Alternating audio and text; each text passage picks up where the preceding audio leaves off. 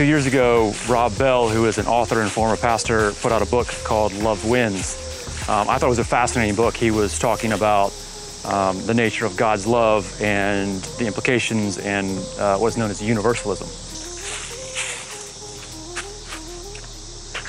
When, when it was coming out, when he was getting ready to release it, the publisher uh, put out this trailer uh, on social media it was, it was just him talking about some of the questions that he was asking in the book. Will only a few select people make it to heaven?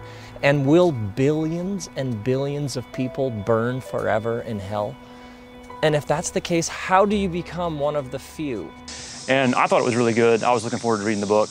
Um, actually, I ended up reading the book in an entire sitting. Um, it was an easy read. I, I, actually recommend the book, but um, I thought those questions that he was uh, trying to deal with in the, in the book were, were good questions and, and, and things we should be should be asking. Um, in part because it, you know, when we when we talk about God being love, and then we talk about issues about hell and eternal damnation and, and the consequences of not accepting that love, um, it raises all sorts of interesting questions about what does it mean for God to be loving if, if He would allow that to happen. And so Rob was dealing with those issues and and asking, you know, does, does in the end God get what God wants? And if, if it's true that God wants everyone to be saved, does, does that happen?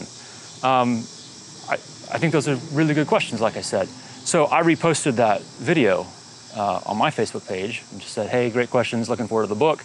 And it was actually one of my family members who fired back pretty quickly, actually, um, that she couldn't believe that I had reposted that um, because of the questions it was asking. She actually said that she had questions about my salvation. Think about that for a second. Um, because I would think questions about God, about God's nature, about what it means for God to be loving, because I thought those were going to be questions to be asking I, I didn't say anything about what I thought or what the answers to those questions were, but just that, that that's a good conversation to be having. Um, because I would ask those questions, my salvation was in jeopardy. Think about what that question means for just a minute. If you're if you're questioning someone's salvation, what you're really saying is, I don't I don't think you're a Christian. I don't think you're one of the elect, one of you're not part of the group. You're not you're not in. I don't I don't bring that up really to talk about issues of salvation um, or issues of universalism or hell or anything like that. That just happened to be the issue that that conversation was over. I don't even really think I, I answered, to be honest with you. Um, I, don't, I don't know how you how do you answer and why would you even bother answering an accusation or a question like that. Um, the reason I bring that up is as we start this community or whatever this is going to become, it's important to uh, address who can be in and who can be out, who can be part of this group, who can't be. There is a way of thinking in a lot of churches, and sometimes it's said out loud, a lot of times it's just sort of understood, that there are questions you don't ask. Um, in this case, or in my case, uh, that was universalism. Like we don't even entertain that idea.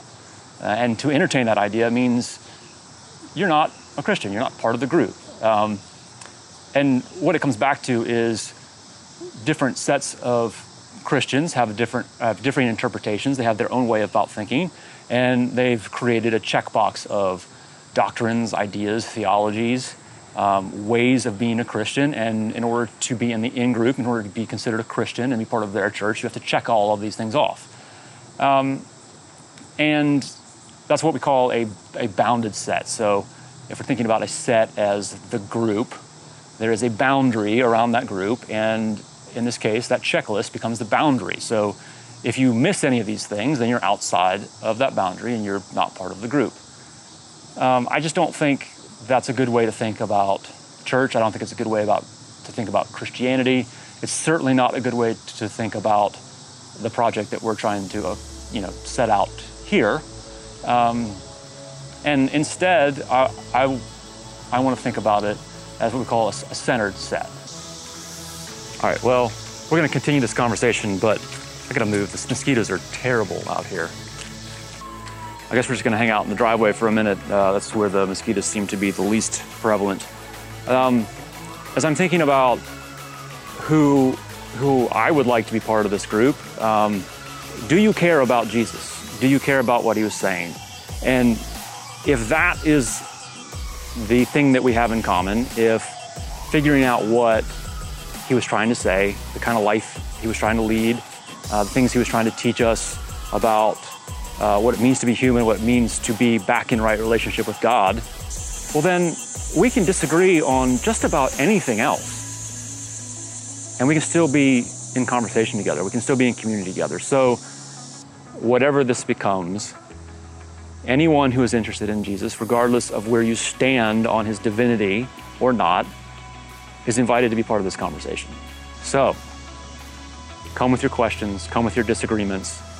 Um, the whole point of this is to have those debates and those conversations and together to work through it. And at the end of the day, we may still disagree, and that's perfectly okay. Um, hopefully, we all grow and become more like Jesus. The idea of a centered set is that I can be over here with my ideas, you can be over here with your ideas, and Jesus is in the center. And if I'm moving towards Jesus this way and you're moving towards Jesus this way, we're part of the same family.